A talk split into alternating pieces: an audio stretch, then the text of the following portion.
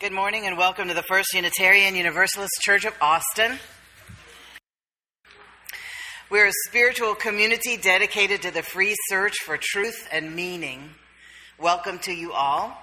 A special welcome to our visitors this morning. If you have questions about Unitarian Universalism or about this church in particular, please don't hesitate to ask the friendly and knowledgeable people at the visitor table, and they will do their best to answer your questions.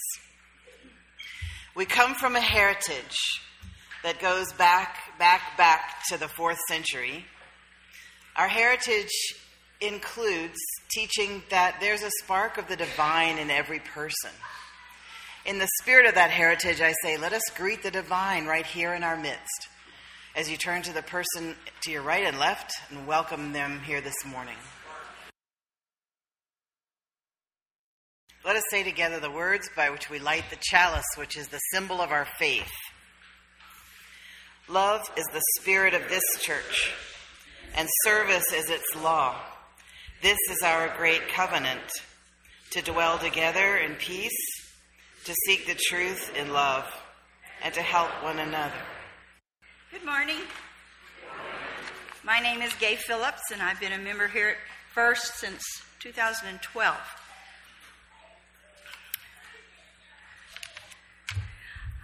I want to give you all a Valentine. Love first. I think it's important. Words are very powerful, and the fewer the better sometimes. Less is more in that case. Our call to worship today is the word, are the words of Octavia Butler. All that you touch, you change. All that you change changes you. The only lasting truth is change. God is change.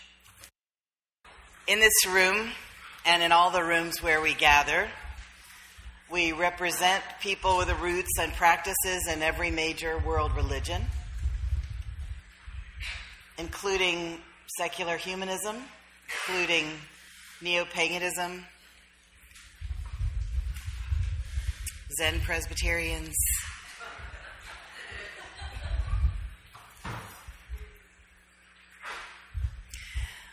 It would be easy to imagine that we couldn't all pull in the same direction, and yet we do. Why is that? One of the things that guides us is our mission. We wrote it on the wall and we say it together every Sunday. We gather in community to nourish souls, transform lives, and do justice. Today's meditation are from the words of Kamand Kojouri. The guilt you felt when you were smiling and others were suffering.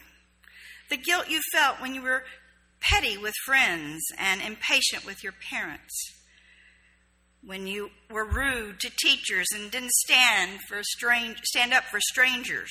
That guilt is marvelous. It proves that you are human. You want to be better.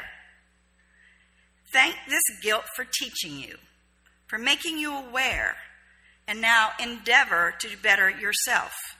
It is a lifelong work to become the person we want to be.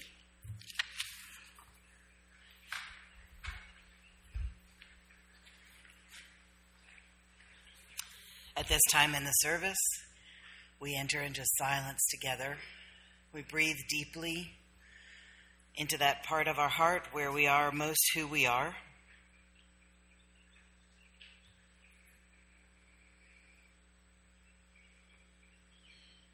At first, when we do this, thoughts come crowding in lists, things to do, things we've done wrong, people to be mad at.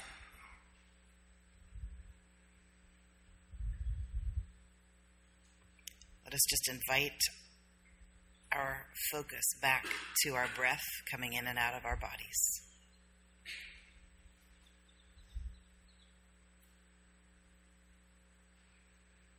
As we enter the silence together, we ask for the spirit of love and truth to flow through us and illuminate the dark corners that need to be seen.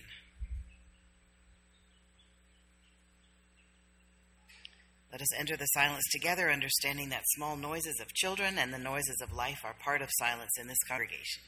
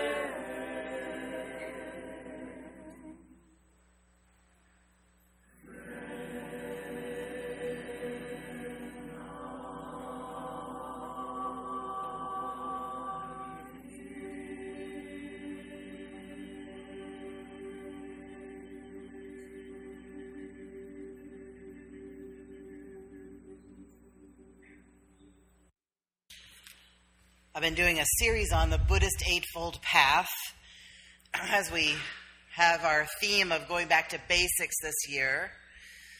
And we're more than halfway through. We're talking today about the element of the Eightfold Path called right effort. How do you try?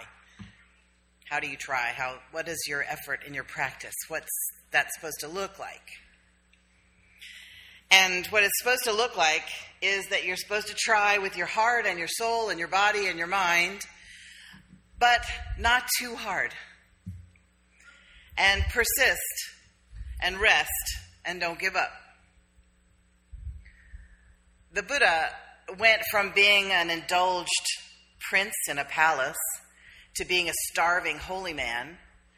And he uh, having experienced everything between indulgence and asceticism, he decided, or it was revealed to him, or he discovered that the middle way was the way to go.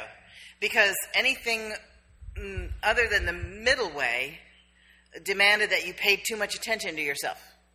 Either if you're indulging yourself all the time, or if you're starving yourself all the time and not sleeping on a bed but sleeping on nails or whatever, it just draws too much attention to your own self, and you don't do the work of the spirit of love out in the world. So the middle way is the way to go. Try, but not in a way that wastes energy. Persist, rest, don't give up. I had an indelible lesson on this uh, as I was learning to paddle a canoe on the New River one summer. It had been a droughty summer and there wasn't much water in the river, but we got in our canoes and we started paddling, and I was, of course, doing everything right because, you know, that's what I try to do.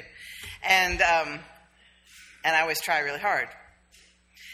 And uh, after about half an hour, the teacher was sitting in her canoe sideways to the river, just kind of hanging out. And she goes like this to me, "Come on up here. And so I'm paddling, but there's this much water. So I'm like, and she cocks an eyebrow and she goes, You could just get out and drag your canoe up here. I'd had a little blind spot where that was concerned. I just hadn't even thought that you could just get out and walk it if you had this much water. Eric Kolvig is one of my Buddhist teachers, and he says you sum up this aspect of the path by saying again, try to do your practice.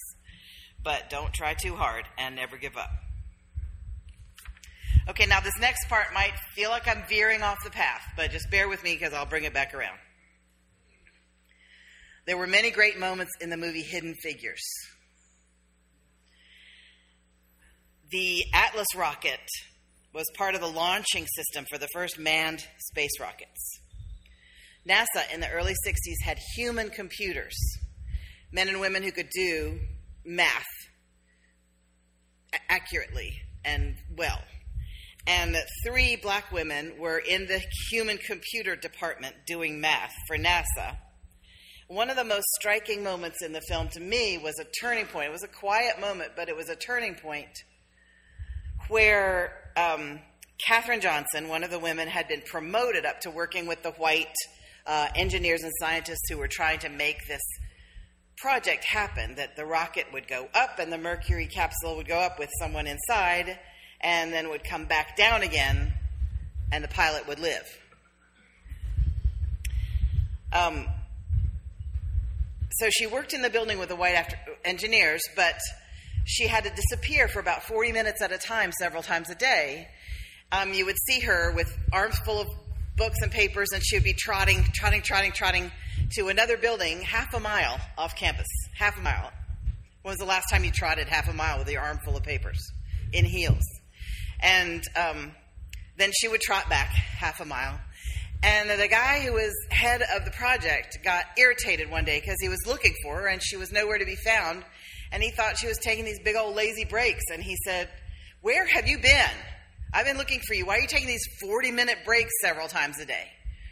She was embarrassed to tell him that she was going to the bathroom because the colored bathroom was half a mile across the campus in the other building where she used to work, and there was no colored bathroom in the room in the building where she was currently working. And the moment that I loved was seeing his face.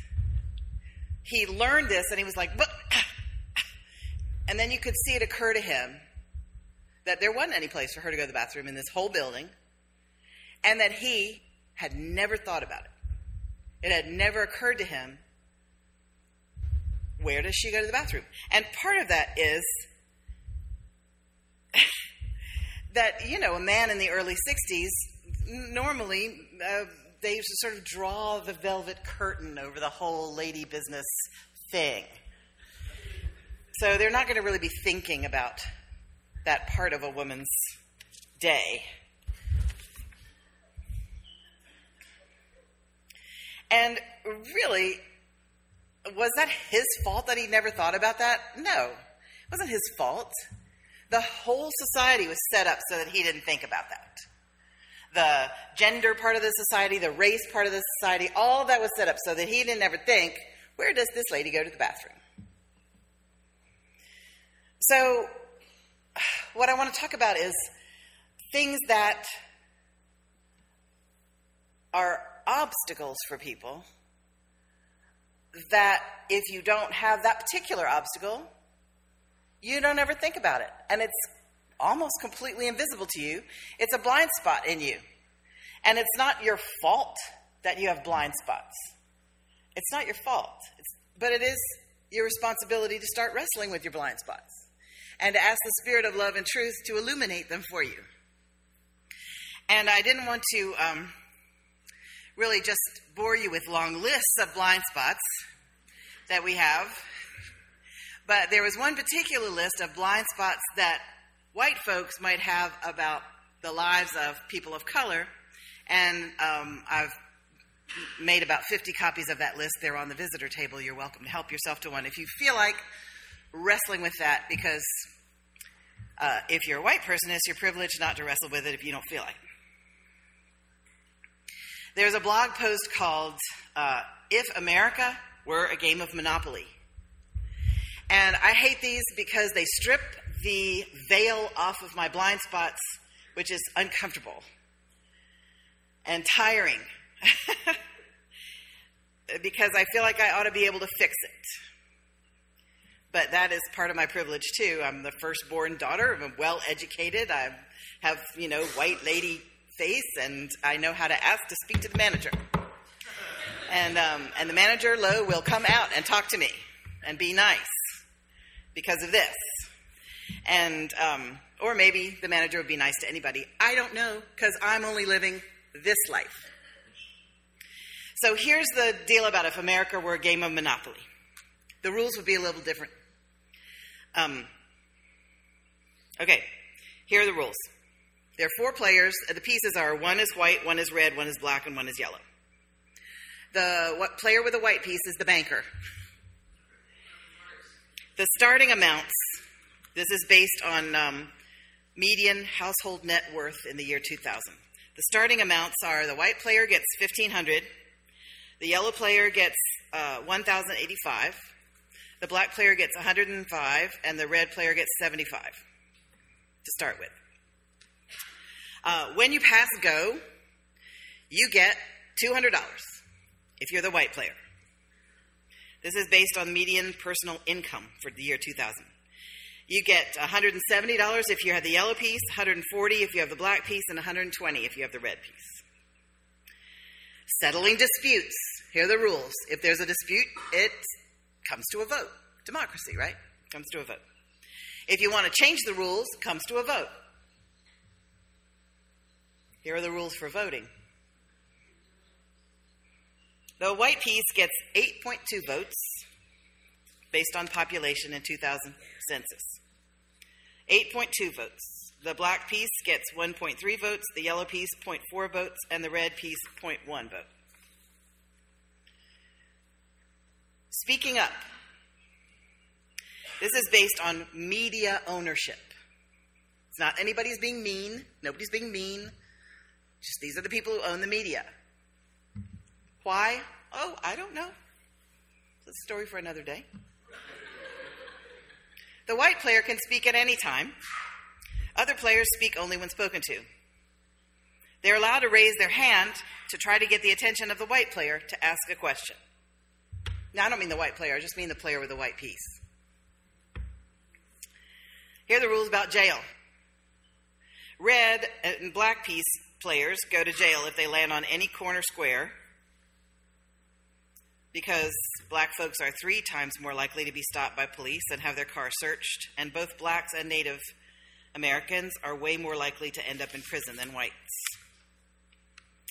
To get out of jail, you pay a $1,000 fine or you wait five turns.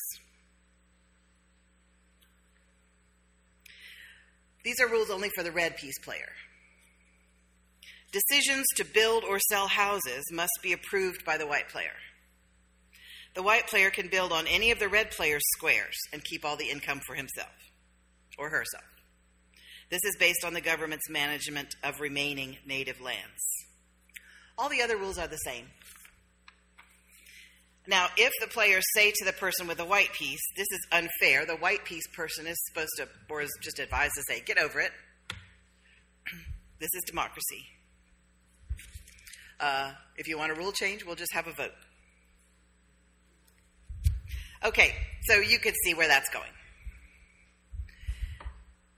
It is incumbent upon us as Unitarian Universalists and as people who are moved by the spirit of love and truth, it is incumbent upon us, um, no matter what our intersections of privilege or citizenship or color, gender, uh, sexual orientation, uh, ability, uh, no matter what all those are in us, it is incumbent upon us to wrestle with our blind spots, and it is incumbent, incumbent upon us not to say, oh, come on, the rules are the rules.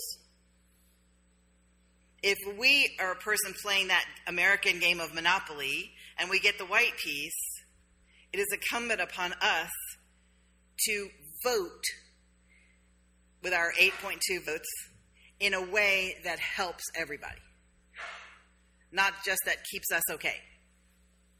Now, there um, now is a white nationalist as the head of strategy for the White House.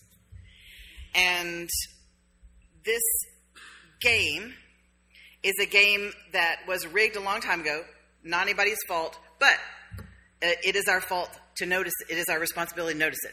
And it is our responsibility to do what we can when we notice it about the things we can notice.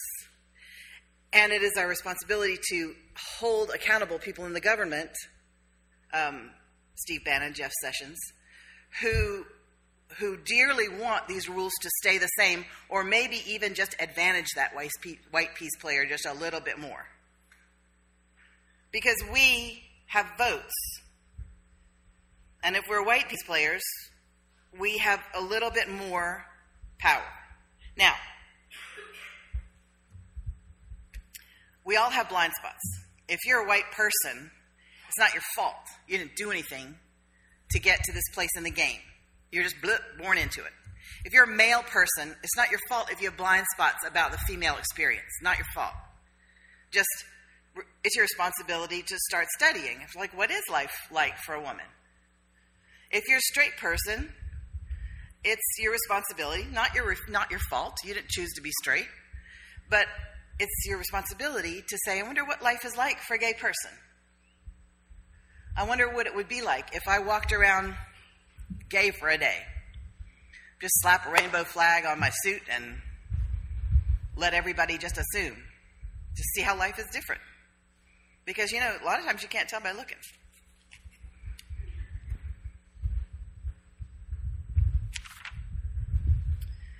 So many of us are trying in our efforts, in our right efforts, to stand up for UU values of justice and democracy.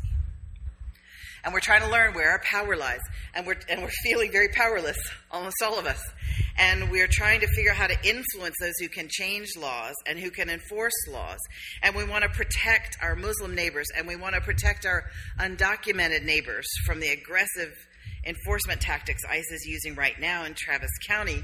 Um, we want to we want to keep injustice from happening in a way that we can leverage the privilege that we have, the time we have, or the education we have, or the skin color or sexual orientation or uh, able bodiedness that we have to help make justice prevail.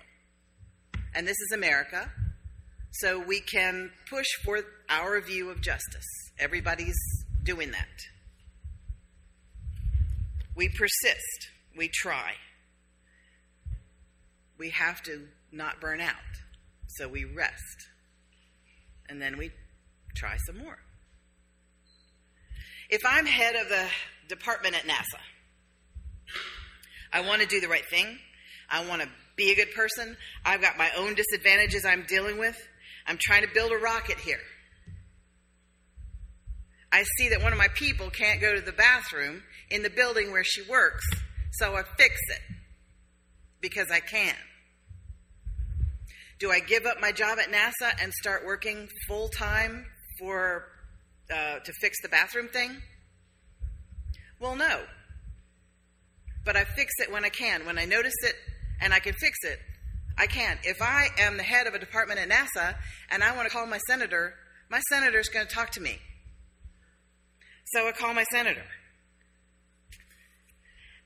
Even though I've still got lots of blind spots even though I can't be thinking now about where everybody goes to the bathroom. I, I might. It would be a good spiritual discipline. Maybe. Maybe it would just be weird. I can't be thinking about how kids with undocumented parents feel when their parent doesn't show up to pick them up from school. When my parent didn't come to pick me up from school, I knew she had had an attack of forgetfulness and she'd forgotten me, which was horrible enough. I didn't have to worry about her being in handcuffs in a van being taken off to a detention center. Which is what a lot of our Travis County kids are worrying about now. Can they learn in a situation like that? Not very well.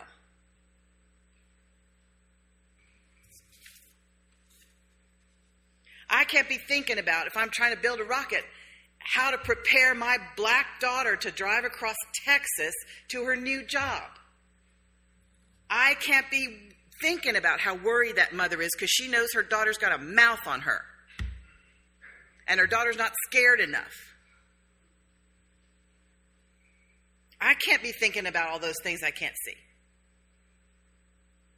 But if I'm a Unitarian Universalist in 2017, I can open my imagination once a week to try to imagine what life is like for somebody else who's different from me. What is it like for them to walk around in the world? What is it like for them to try to find a job? What is it like for them to go to school? What is it like for them to to get a home loan or to try to find an apartment, to find friends? What is it like for that person? And then find out if there's anything that we can do to help or support that person in overcoming the obstacles. So, if you have the privilege of being a citizen, find out what you can do with that privilege. And if you have the privilege of being light skinned, which is a privilege in almost every culture, ask yourself what you can do with that light skinnedness. I'm in the game. You're in the game. You landed in the game. You've got the advantages you've got, you've got the disadvantages you've got.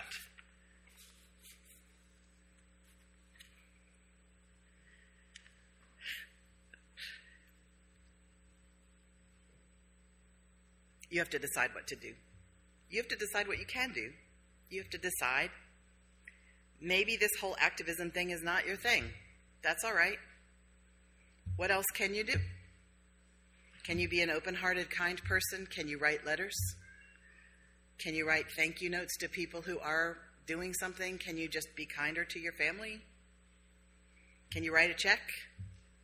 Writing letters is great, and writing checks is great too.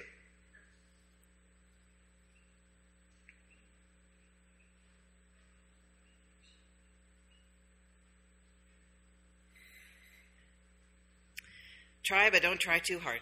Rest, persist. Don't give up. That is all.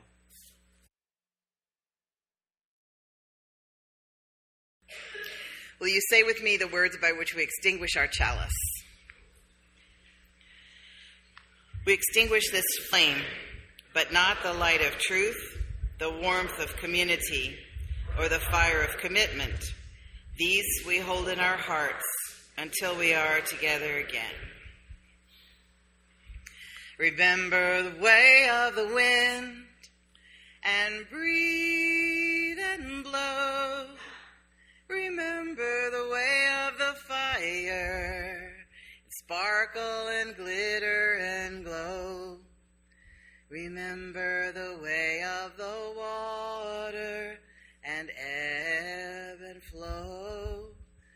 Remember the way of the earth and grow.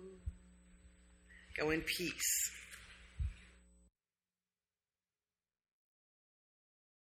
This is a production of the First Unitarian Universalist Church of Austin. For more information, go to our website at www.austinuu.org.